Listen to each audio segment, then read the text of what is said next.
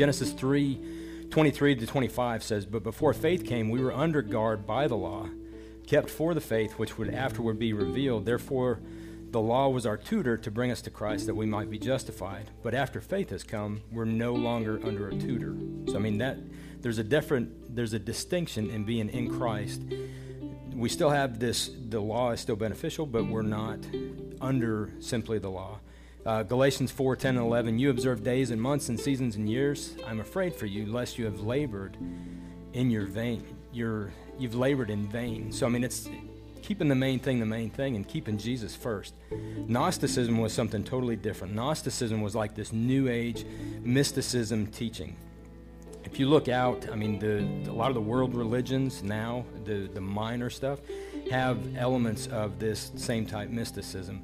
It's a, it's a spirituality. They recognize that Jesus was a higher being, but not God. So both of these would attack, both Gnosticism and Judaism would attack the deity of Christ. So it's important, and that's what Paul is really reaching out to these Colossians for, is giving them the tools that they need to be able to defend their faith. So Paul refutes these doctrines by pointing to Christ.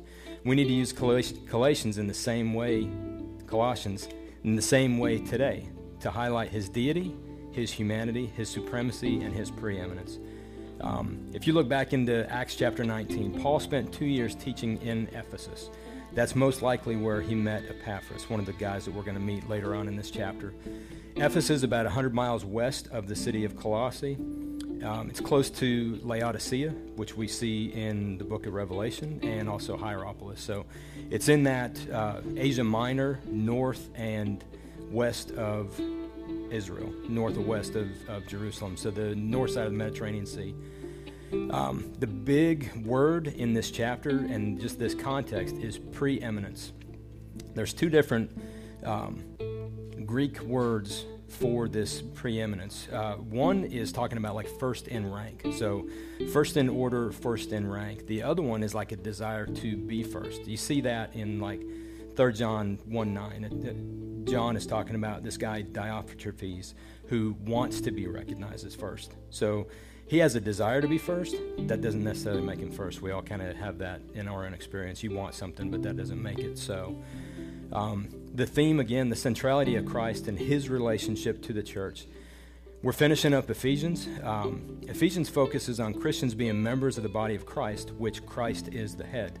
Colossians emphasizes Christ as the head and then the church as this body of, you know, we make up that membership. So I'm going to go through, read uh, chapter one, we'll pray, and then, like I said, there is there's a lot going on here. So so, Colossians 1, chapter 1, uh, verse 1 Paul, an apostle of Jesus Christ by the will of God, and Timothy, our brother, to the saints and faithful brethren in Christ who are in Colossae. Grace to you and peace from God our Father and the Lord Jesus Christ. We give thanks to the God and Father of our Lord Jesus Christ, praying always for you, since we heard of your faith in Christ Jesus and of your love for all the saints, because of the hope which is laid up for you in heaven, of which you have heard in the word of the truth of the gospel which has come to you as it has also in all the world, and is bringing forth fruit. And it is also among you since the day you heard and knew the grace of God in truth. As you also learned from Epaphras, our dear fellow servant, who is a faithful minister of Christ on your behalf, who also declared to us your love in the Spirit. Nice intro. Um, for this reason, verse 9, for this reason we also, since the day we heard of it, do not cease to pray for you and to ask that you may be filled with the knowledge of His will in all wisdom and spiritual understanding, that you may walk worthy of the Lord, fully pleasing Him, being fruitful in every good work, and increasing in the knowledge of God, strengthened with all might, according to His glorious power, for all patience and long suffering with joy, giving thanks to the Father who has qualified us to be partakers of the inheritance of the saints in the light. He has delivered us from the power of darkness and conveyed us into the kingdom of the Son of His love in whom we have redemption through his blood, the forgiveness of sins. He is the image of the invisible God, the firstborn over all creation. For by him all things were created that are in heaven and that are on earth, visible and invisible, whether thrones or dominions or principalities or powers, all things were created through him and for him. And he is before all things, and in him all things consist. And he is the head of the body, the church, who is the beginning, the firstborn from the dead, that in all things he may have the preeminence. In all things he may have the preeminence.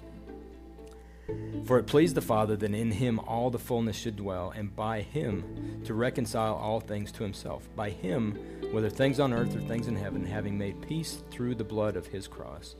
And you, who were once alienated and enemies in your mind by wicked works, yet now he is reconciled.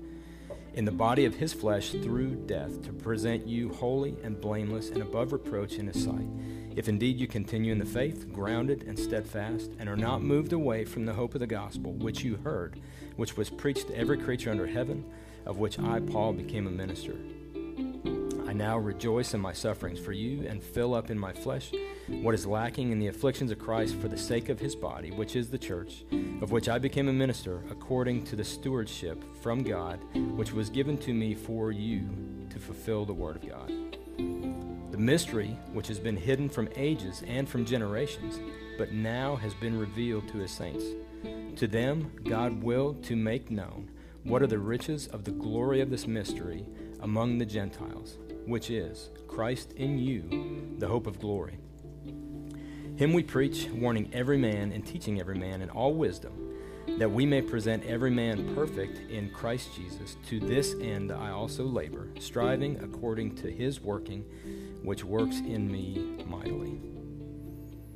So I woke up this morning and I had a little pang of anxiety because there was a whole lot here, and we have a limited amount of time. Um, I'm just going to pray. We'll, we'll get into it. So, Father God, we thank you so much for this this new year, for the opportunities that are in it. Um, we know that you have a perfect will for each one of us. We pray that we would uh, just have a renewed desire to to seek out that will each day, to uh, whether it's our, our devotion time, our time in your word, our time in prayer, our time in fellowship with you and with others. Help us to be an encouragement to others. To, uh, I mean, I would encourage each one of us to the, the commitments that we've made to you in this new year, that we would share those with. Uh, with our, our fellow brothers and sisters, that they would help to encourage us to, to stay strong in that, but to put you first in all things. Pray that you would uh, just be with us in this time. I know that there's a lot to cover. Um, I pray that you would just guard my lips, Lord, and, and let everything that is said be in accordance to your will and align with your word. We thank you so much just for the opportunity we have to gather together. Not everybody in the world can do this. We ask these things in Jesus' name. Amen. All right, so uh, verse 1 Paul, an apostle of Jesus Christ by the will of God, and Timothy, our brother Paul's identifying himself as an apostle. Part of this is he's not been to this city of Colossus. So he had he, he has this desire to tell people some of his testimony. Hey, I'm I, I'm writing under the authority of Jesus Christ. I'm an apostle of Jesus Christ, but he's an apostle by the will of God. Um, so he introduces himself and he establishes his credentials. Paul was not one of the original 12 disciples. You guys know that. He was called after. Paul was a, a persecutor of the early church. An apostle is one that's sent by God to preach the gospel, somebody that's chosen or appointed or called. We've talked about calling before. I talked, I taught about calling uh, a couple years ago at Unfinished. It was actually the same text, and I talked about walking worthy of the calling that you've received. So Paul is called to be an apostle. Verse 2 To the saints and brethren in Christ who are in Colossus, Grace to you and peace from God our Father and the Lord Jesus Christ. So, again, we, we saw this same kind of salutation or, or greeting in the beginning of Ephesians. You guys remember what a saint is? What does it mean to be a saint? It's a faithful brother or sister, it's a holy person, somebody that's been set apart. What does it take to be a saint? To be in Christ is to be a saint. I mean, to, to accept Christ, to acknowledge Him, gives you sainthood. This isn't like this big religious system where you have to do all these works and everything else to become a saint. You don't you don't get sainted like you get knight, knighted or whatever. So he's he's calling these people saints, but then there's also this distinction of to the saints and the faithful brethren. So what's the difference between those two? Again, Paul is writing to combat false teachings. So maybe these faithful brethren are the ones that have not given themselves over to entertaining some of these false teachings. They're in Christ, they're saints. There's also like a, a small group that is sticking with what the Bible says, that's sticking with the the testimony of Jesus Christ and Him crucified and, and the atonement and everything else. So there's these saints and then there's these uh, faithful brethren. Um, talking about saints, 1 Corinthians 1 2, to the church of God, which is at Corinth, to those who are sanctified in Christ Jesus, called to be saints with all who in every place call in the name of Jesus Christ our Lord, both theirs and ours. I mean, so it's it's this being set apart. It's this uh, sanctification. It's a change in the individual in your status. So saint equals in Christ. In Christ equals saint. Paul talks about their faith in Christ. We get into verse 3. He said, We give thanks to the God and Father of our Lord Jesus Christ, praying always for you. Question What does praying always look like? There's a lot of different verses talking about pray without ceasing, praying always. I mean, and it's this exhortation. I mean, we've got Romans 1 9, 1 Thessalonians 5 17, 2 Timothy 1 3, 1 Corinthians 1 4, Ephesians 1 6, Philippians 1 3 and 4, 1 Thessalonians 1 and 2.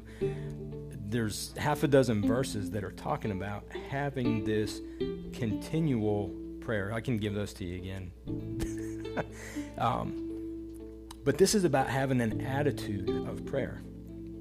If if somebody comes up on your mind, if, I mean, if you're driving, if you're getting ready to drive, if somebody else is driving, and the Lord puts somebody on your heart, what's what are you going to do with that? You can lift them up in prayer. I'll talk about that in a little bit. But this also this continual dialogue. It doesn't matter if you're in school, in in church, in traffic, at work, first thing in the morning when you wake up start the day in this attitude of prayer. Thankful that you woke up. Thankful that, I mean, you have family and friends. Thankful that you're in Christ, but having this continual attitude of prayer. So Paul says that they're praying always for these people in the city of Colossus. Verse 4 Since we heard of your faith in Christ Jesus and of your love for all the saints, Again, Paul heard about these things, but he had not witnessed it. So the city of Colossus and this church at Colossus had a testimony outside of their area. So if Paul's writing this to the church in Clayton, other people have heard about the hope, which um, the faith in Christ Jesus and their love for all the saints. I mean, this is this is huge because there's lots of different kinds of testimonies to have. You can have a good testimony. You can have a, a good, um, somebody's got a good picture of who you are and they can tell others about their experience with you, but they have this good testimony. So they've heard of your faith and of your love for all the saints. We need to know that um, the love. I mean, we talked in Ephesians about the, the unity and the bond of the unity and what's the outworking of that. And it's love. It's being able to be an encouragement to one another, to, to love one another, to lift one another up. But we need to know that the gospel has the power to produce fruit. We, we just came off the retreat, the bear fruit, and some of that in what is bearing fruit. I mean, you got to think about that. So, verse 5 Because of the hope which is laid up for you, of which you heard before in the word of the truth of the gospel. So, he's talking about their faith, their love, and their hope. He didn't mention their knowledge yet. We're going to get into that in a couple of verses. But he talks about their faith, their hope, and their love. Something to think about with hope. Um, one of the one of my favorite verses or group of verses, Romans 5, 3 to 5. And Paul's talking about this in the context of, of suffering and adversity. He said, And not only that, we also glory in tribulations. You don't really take glory and tribulation or adversity, hard things, and, and pair them together. But he says, We know that tribulation produces perseverance, and perseverance, character, and character, hope. Now, hope does not disappoint because the love of God has been poured out in our hearts by the Holy Spirit who was given to us. So, how do you get hope? You go through some tough things. Talking about faith, James chapter 2, 14 to 26. James goes through this very explanation, I mean, a huge explanation of talking about faith and then talking about works and how they're not mutually exclusive, but I can't have faith and be in Christ without having some evidence of good works.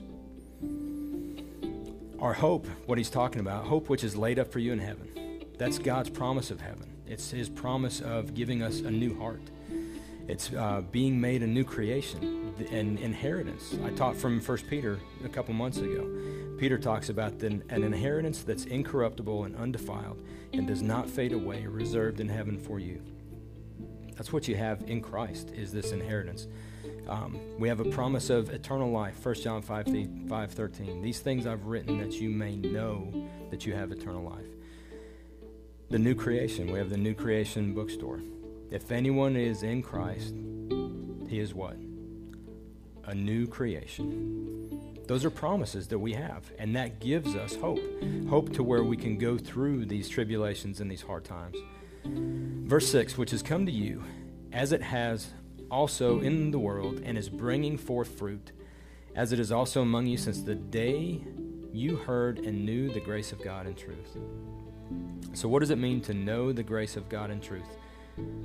This is to have experiential knowledge of God's goodness, of His restoration, of uh, you.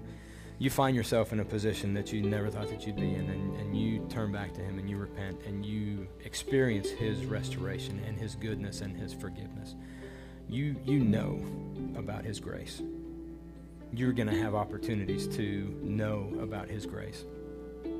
But it says also it's bringing forth fruit since the day that you heard. So, what is fruit? We went through bearing fruit. We were talking about the fruits of the Spirit. Fruit, I mean, if you boil down what is fruit, and it talks about multiplication of fruit, it talks about who's supposed to be producing fruit, it is good works. But it, it's not good works first. Good works is the evidence. The, the fruit, just like you plant a seed, and the, it buds into a little sapling and then a big tree and then by the time you're ready to sell your house and move somewhere else it starts producing fruit. This fruit is the evidence of the seed that was planted years ago. I mean we talked we talked about the four soils a couple months too. And the evidence i mean the condition of your heart and then the evidence of the seed that was cast. So the grace of god and truth um, ephesians 2 you guys know this, but for by grace you have been saved through faith, that not of ourselves. It's the gift of God, not of works. So, this, I mean, Paul reiterates this so many times when he's talking about grace and he's talking about works. Grace comes first, grace through faith comes first. But when you experience that grace, you cannot help yourself from doing good works. Go on in the rest of that. We are his workmanship, created in Christ Jesus for what? Good works which God prepared beforehand that we should walk in them. John 15, 16 says, The chosen bear fruit. He says, Jesus says, You did not choose me, but I chose you and appointed you that you should go and bear fruit, that your fruit should remain, that whatever you ask the Father in my name, he may give you. So you're chosen by Jesus. And then you're called to go and bear fruit. So, verse 7 And you also learned from Epaphras, our dear fellow servant, who is a faithful minister of Christ on your behalf. Verse 8 Who also declared to us your love in the Spirit. So, what do we know about Epaphras outside of the book of Colossians? Um, later on in the book of Colossians, chapter 4, verse 12, says that he's one of you. He, Epaphras is identified as being from this church. Uh, Philemon, you guys remember the book of Philemon with Onesimus and the, the slave, and Paul making this writing to Philemon to forgive the, the slave that ran away and, and request that he treat him as he would treat Paul and restore him on his behalf. In that, it mentions Epaphras, that he's a fellow prisoner. So, as Paul's writing this letter from prison, he's in jail with Epaphras, and Epaphras is telling him, Man, you got to come to Colossus. People are loving each other, fruit is being produced. So, Paul is excited. I mean, this is a testimony of the living word being lived out. and fruit is, is coming. So, again, I mentioned from the, the time in Acts, one of Paul's converts from his time in Ephesus returned home and started this home church in Colossus, and then it's grown. But then what happens? We're, we're in this world. We're not to be of this world. There's these outside influences, just like when you go home this evening and turn on the TV, or you get out tomorrow and go to school. There's these outside influences. There's these false teachings. There's stuff that combat who Jesus is. So Paul is saying, hey, things are going good, but beware beware that these other things are out there. So there's a testimony from the this community in Colossus, but there's also this testimony of what's going on in their community. So this is this is an exhortation for them to be strong and to take a stand. Verse 9, for this reason we also, since the day we heard it, do not cease to pray for you. There's that praying continually, praying always again. Do not cease. And to ask that you may be filled with the knowledge of his will in all wisdom and spiritual understanding. So what's Paul praying for? He's praying for the knowledge of for them to have the knowledge of God's will. That's collectively as a body. What does God want to do with this church? You're, you're like this uh, this outpost in the midst of all this false teaching, but it's also for the individual. He's praying for God's will, for wisdom, and for spiritual understanding. So, my question to you do you know how to pray for somebody that you've never met? What can you take from this? If you hear about, I mean, there was the, the thing on the news about Coptic Christians being beheaded by ISIS a few years ago. And how do you pray for those people's family and the, the people that they've left behind? For the, the church that's being persecuted all around the world, how do you pray for somebody that you don't know? Here's some points understanding God's will for them. Same thing that Paul is is praying without ceasing for these Colossians to gain spiritual wisdom, to honor and please God, to produce good fruit, to learn to know God, to be strengthened by God's power, to have endurance and patience, to be filled with joy and to give thanks always. It doesn't matter who they are, where they are, how much they make, what they, I mean, where they're at in their walk. This is a prayer that you can pray for leadership, military, persecuted church, doesn't matter. So if you're having this mindset of praying continually and the Lord puts somebody, somebody on your heart and you're like, I don't know what to pray for pick a couple of those. Lord, reveal your will to that person. Strengthen them in whatever it is they're going through. Something that we can all apply. Um, a word about wisdom. So he's talking about knowledge, wisdom, and spiritual understanding. Those three are huge. I mean, if you guys have read the book of Proverbs, it's all about some wisdom, some knowledge, and some understanding. Um, wisdom is the practical outworking of knowledge. This knowledge that we have cannot be separated from the understanding that we get by having Christ in us, by having His Holy Spirit. So there's a spiritual maturity and a discernment. You can't let knowledge knowledge that you have in the world be offset by what has been revealed to you by the Holy Spirit, what you see in Scripture and what you see in truth. Um, and what do you do with knowledge? Wisdom. James 3, and I mean, James has got, James is deep. Um, it's just a, it's a great book, but he talks about wisdom and he says, wisdom, and he, he kind of contrasts. He's talking about wisdom from above and wisdom from below. Wisdom from above is being gentle, being willing to yield, to have mercy, and to not have any hypocrisy or partiality. So when you're right, can you share that wisdom with somebody without, I mean, whacking them over the head with it? The other, the other part of it is if you're trying to share wisdom and you're boasting, or you have uh, you know ulterior motives if you're envious if you're just trying to prove a point or win an argument and you're boasting in this wisdom it needs to be that gentle and the, the type that will be able to restore somebody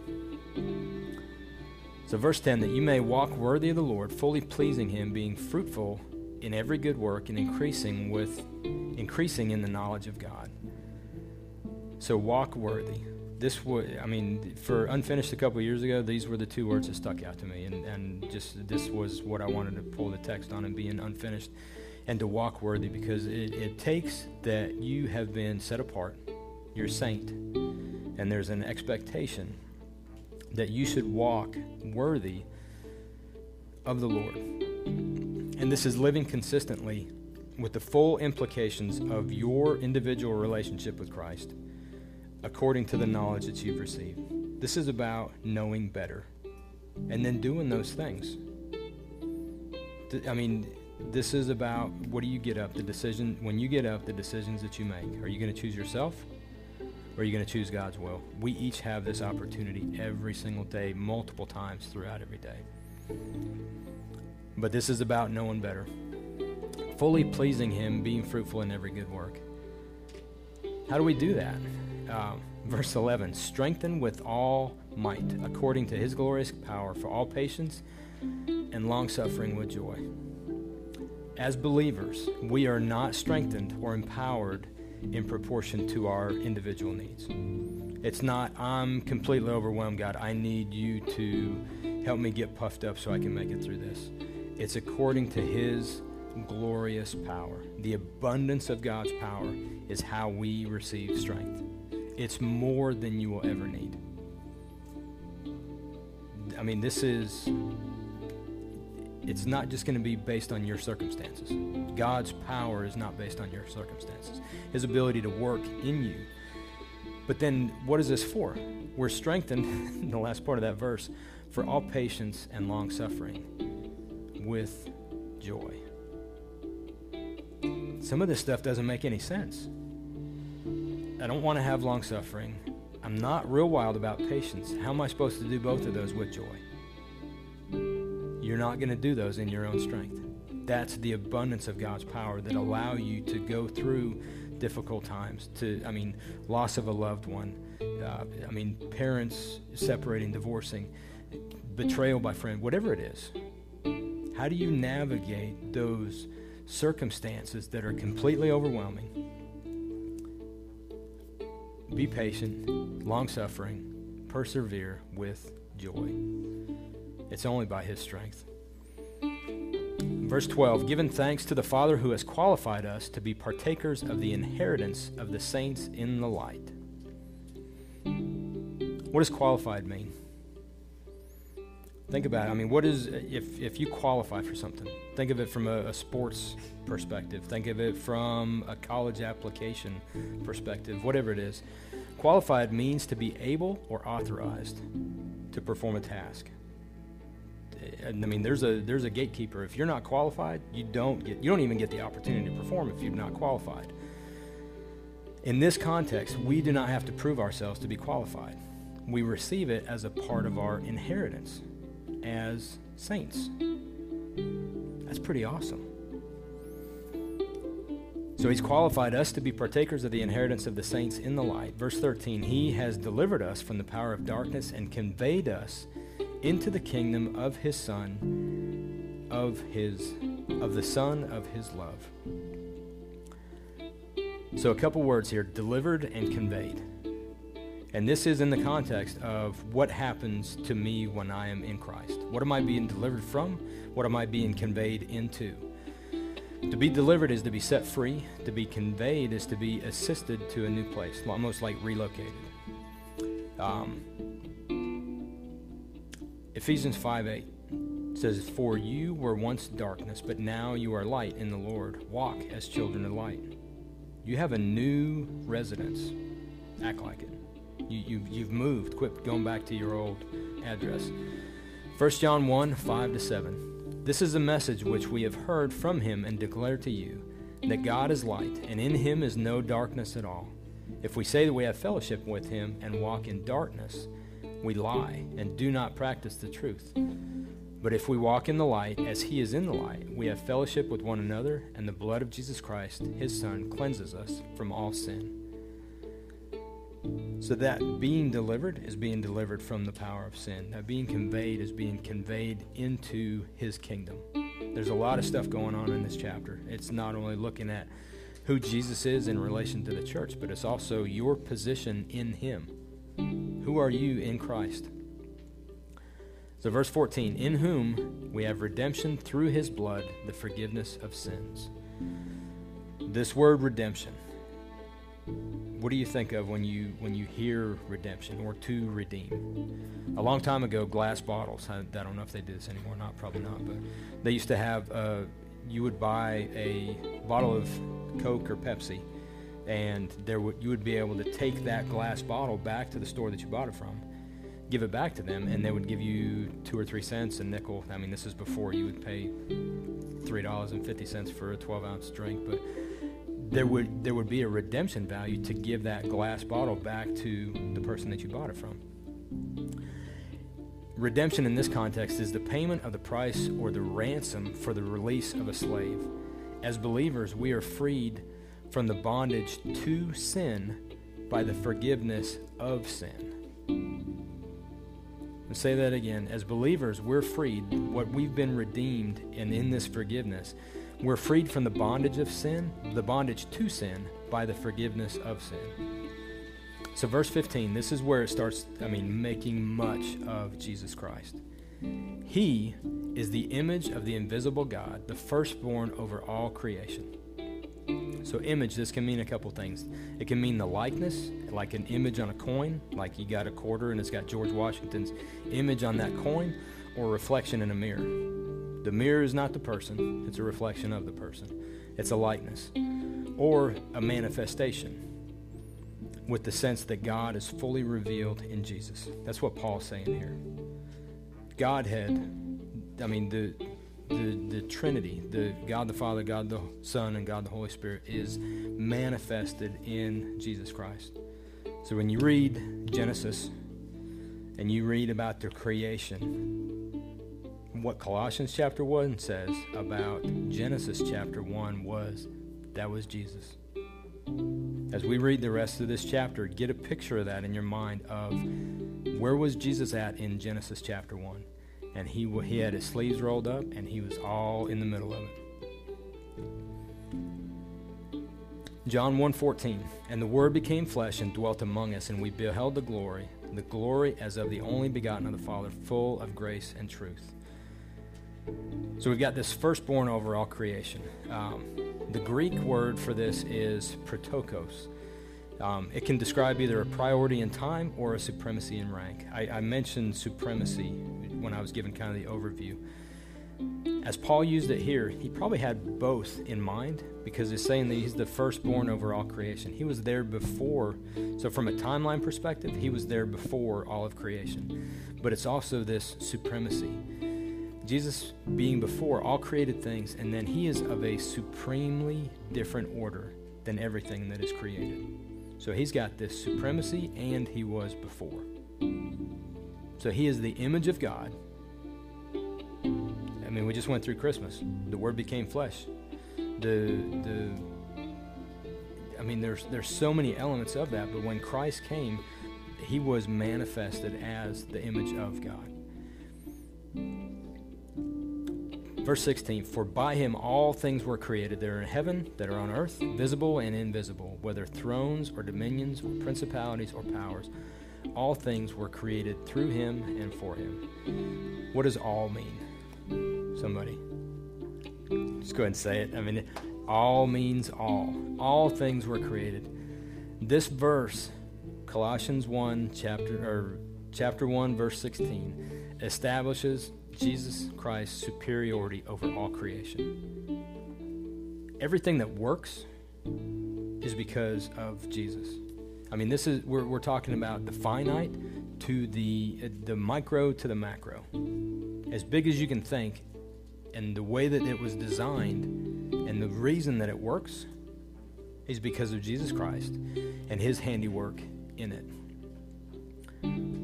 The Earth's rotation on an axis our solar system. I mean, the Earth's rotation around the sun, the seasons that we have, the tides at the ocean only coming up to a certain point, quantum physics, evaporation, the central nervous, nervous system, the human eye, everything that you guys study in science, it works because of Jesus. That is amazing. I mean, take a take just a minute and wrap your head around that. I mean, the the giftings that he's given doctors in medical sciences and engineers in the way things work and the, the laws that we have. I mean, the laws were designed to work far before anybody took a pen and paper and wrote them down. The law of gravity, I mean, Ohm's law and, and electricity and how electrons flow, all those things were laid out before the foundation of the world and made to operate and be cohesive because of the plan and purpose that Jesus Christ had for them. That rocks. I mean, that is so cool. So you can be sitting in a science class and say, wow, that's my Jesus right there. He created it for his purpose. John 1 3 All things were made through him, and without him nothing was made that was made. So back to Colossians. Uh, verse 17, and he is before all things, and in him all things consist. The idea that Jesus is both the unifying principle and the personal sustainer of all creation. If it wasn't for him, again, I mean, we live in a very delicate balance. You guys hear about, you know, global warming and everything. There's bigger things to worry about. If we're not spinning on the axis, the way that we were designed to, we don't even have seasons anymore. I mean, we just the the rotation is designated at a certain angle, and if we don't have that, then the seasons that we've become accustomed to, I mean, there's a whole bunch of weird sci-fi movies that that can talk about what ifs. But it is the way that it is because that's the way that it was designed to be. Verse 18 He's the head of the body, the church, who is the beginning, the firstborn from the dead, that in all things he may have the preeminence. There's that word again. And this preeminence is first in rank, that he may be the absolute number one, not only in your heart and over your life, but in all of creation. The firstborn from the dead refers to his resurrection. I'm not going to get into a bunch of details there, but it, this is him coming back, and he's also got preeminence in, in what happened on the cross, and what happened in the tomb, and what happened after the tomb. He's got that preeminence. So, in that, take just a moment. What do you think about Jesus and his preeminence, his role in creation? You've heard some of these verses before Genesis 1, Jesus. John 1, Jesus. Colossians 1, Jesus. Awesome, awesome, awesome all the way across the board. And Paul's writing this stuff because there was people saying, "No, he was a good teacher. He said some nice things, but he wasn't God." People are saying the same thing today. People that you go to school with, your family. I mean, the holidays are always a great time to get around aunts and uncles and cousins that don't have any. I mean, it's a great opportunity to, to be a testimony and to to live out your faith and to walk worthy and to let your relatives see something different about you. But it's also a time that you may get challenged by your your aunt that is on the outs with your dad because your dad got saved 15 years ago and has, has led a different life and your aunt's convicted. I don't know. I mean, whatever the relationship, whatever else is, your faith will be challenged. I don't care if it's by your family, by your friends, by your teachers, by your boss. That's why Paul's writing this, that they would be strengthened and that they would know how to defend their faith. So he gives them this context of who Jesus is. And we've talked about a counterfeit before, right? So the, this this false teaching is a counterfeit. They're they're trying to turn somebody away. And the best way to recognize a counterfeit is not to study all the different types of counterfeits. The people that work at the Treasury Department that are in charge of identifying counterfeit bills are intimately familiar with every jot and tittle and mark and tone and the, the crispness of the paper and everything. They know what the authentic $20 bill, $50 bill looks like. They've spent their entire career knowing that. So when somebody has a cheap knockoff and tries to pass it off to a $20 bill inspector, it doesn't matter what what the technique is or whatever. It's not authentic. So they recognize it as a counterfeit. Moving on, uh, verse 19, talking about being reconciled in Christ. For it pleased the Father that in Him, in Jesus Christ, all the fullness should dwell. And this is all the fullness of the Godhead bodily when we look at Christ in Isaiah 53, you guys know Isaiah 53, it talks about, uh, I mean, it talks about the Passover. It talks about the things that Jesus would endure to become the atonement for our sins. In Isaiah 53, it says that it pleased the Father to bruise him. In Colossians 1, it says it pleased the Father that in him all the fullness should dwell. I mean, it's this completion. Verse 20, and by him to reconcile all things. Again, there's a lot of all in this chapter. Uh, all things to himself by him, whether things on earth or things in heaven, having made peace through the blood of his cross. The offer of reconciliation is available to all. So th- it, this verse says, reconcile all things. There's a lot of false teachings that will take this verse out of context and say, everybody's going to heaven. Doesn't matter what you do. Jesus, if, if this is if this is what it says it says, then he'll reconcile all things.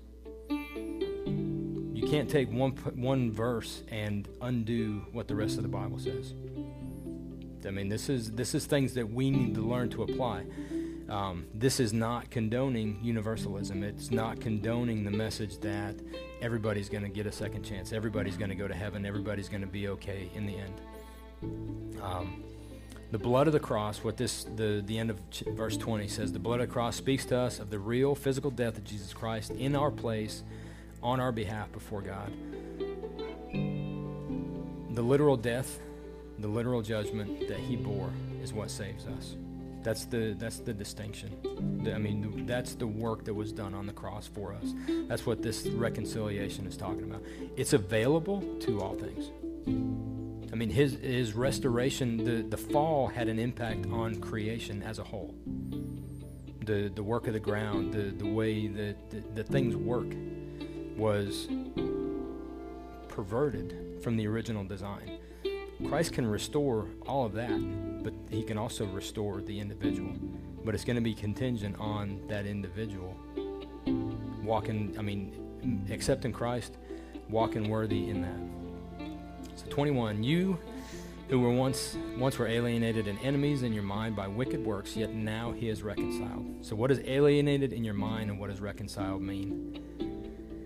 Alienated is literally transferred to another owner. Um, it's a transfer of ownership from God to Satan and self. Um, this affected us both in our mind and in our behavior. This is a part of the fall. This is that sin nature that we were born with. Titus 1, I mean, here's just a distinction talking about being being alienated uh, in your mind and wicked works. Titus 1, 14 to 16. To the pure, all things are pure, but to those who are defiled and unbelieving, nothing is pure. But even their mind and conscience are defiled. They profess to know God, but in works they deny him, being abominable, disobedient, and disqualified for every good work. That's what it means. That's what it looks like to be alienated in your mind. Um, you can look at this uh, two different ways of understanding the human's need and God's salvation. We can see God as the judge, and we're guilty before Him. Therefore, we need forgiveness and justification. We can see God as our friend and recognize that we have damaged that relationship with Him. Therefore, we need reconciliation. So, we need forgiveness and justification. We also need reconciliation. Both of these are true and neither one should be promoted at the expense of another. There's a there's a, an intersection where you begin a relationship with Christ, but then there's also opportunities for restoration when you mess up, when you go to a point that you weren't willing to go to. So how are we reconciled? Verse 22, in the body of his flesh through death, to present you holy and blameless and above reproach in his sight. This is again the significance of Christ's work on the cross. The phrase the body of his flesh combated the false teachings of Gnosticism. I told you that it was like this spirituality and they denied the deity of Christ. Um, the Gnostics would teach that redemption could only be accomplished through a purely spiritual being. Paul reinforces both Jesus' deity and his humanity in so many of his teachings. And, and in that, you've got to recognize that for yourself too, of who Jesus was. Was he the Son of God? Yes. Was he the Son of Man? Yes. And, and in that, what did his what was the weight of his life and his sacrifice and what does that mean for you this also, um, so 23, if, if indeed you continue in the faith, grounded and steadfast, and are not moved away from the hope of the gospel which you heard, which was preached to every creature under heaven, of which I, Paul, became a minister. What does it look like to continue in the faith? This is talking about perseverance through the reconciliation. Look back at verse 21 and verse 22. I mean, it's talking about you were alienated, you were reconciled, and then uh, through his death presents you holy and blameless and above reproach. But then you continue in the faith. It's important for Christians to continue in godly conduct. We're not saved by our godly conduct. That again goes back to James and talking about, uh, you know, being saved and the distinction between faith and good works. We're not saved by our godly conduct, but it is important for us to continue in the truth of the gospel because we're saved by grace through faith. So, verse 24 uh, I now rejoice in my sufferings for you and fill up in my flesh what is lacking in the afflictions of Christ for the sake of his body, which is the church. There's a lot there, just in that one verse, and it, it's not meant to be confusing, but it can be a little bit confusing. But again, we've got this context of suffering. I talked about that from Romans chapter 5 and how suffering and trials and tribulations can produce character, can produce hope. Paul's making the point when he says, uh, and fill up in my flesh what is lacking in the afflictions of Christ. That's not saying in any stretch of the imagination that what Christ endured while he was in bodily form on this earth was not sufficient what Paul's kind of saying here, he's making the point that the believer will endure the same type sufferings that Christ would be enduring if he were still in the world. So if if Jesus was here, he would be persecuted the same way that he was when he was here before. So again, it's it's confusing, but don't read too much into it. Um, it's just saying that there's always going to be this adversity. In being in the world, there's going to be this adversity against the things of the Father. John 15, 19, and 20. If you were of the world, the world would love its own. Yet because you are not of the world, but I chose you out of the world, therefore the world hates you. Remember the word I said to you A servant is not greater than his master. If they've persecuted me, they will also persecute you. If they kept my word, they will keep yours also. Uh, 2 Timothy 3:12 Yes, all who desire to live godly in Christ Jesus will suffer persecution.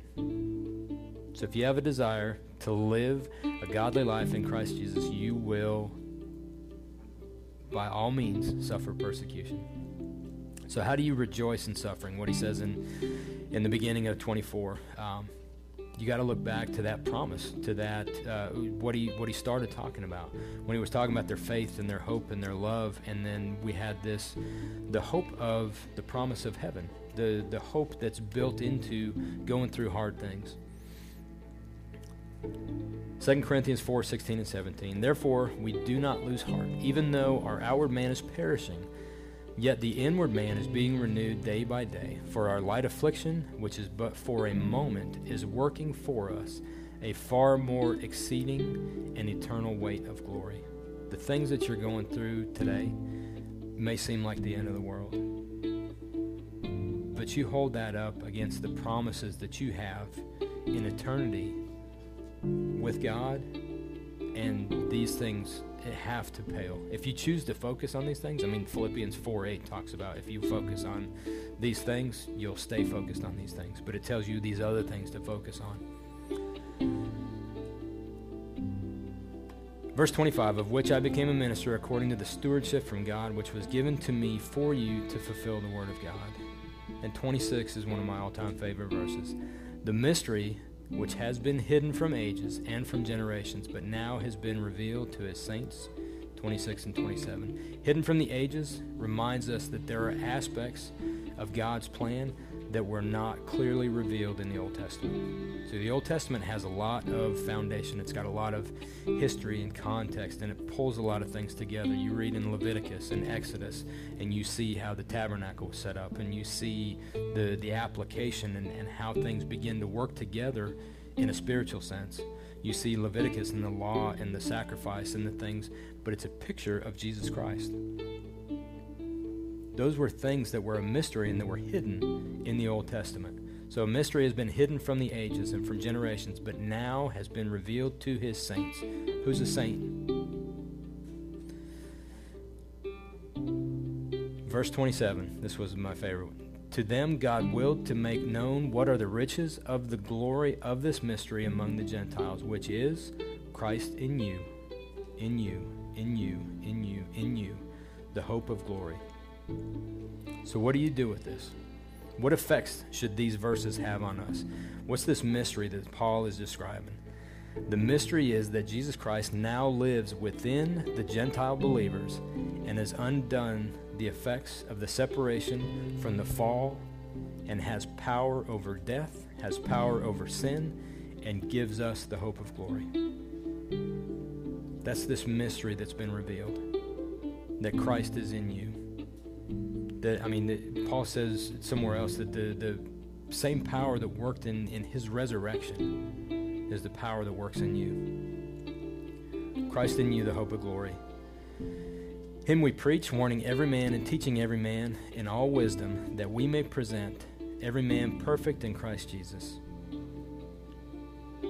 Paul's Paul's whole point in this chapter, in this book, is to teach people and warn people in all wisdom to present every man perfect in Christ Jesus, to teach a reliance and a dependence on Jesus Christ, not on the writer of this letter, not on anybody that's teaching from this book, but a reliance on Jesus Christ.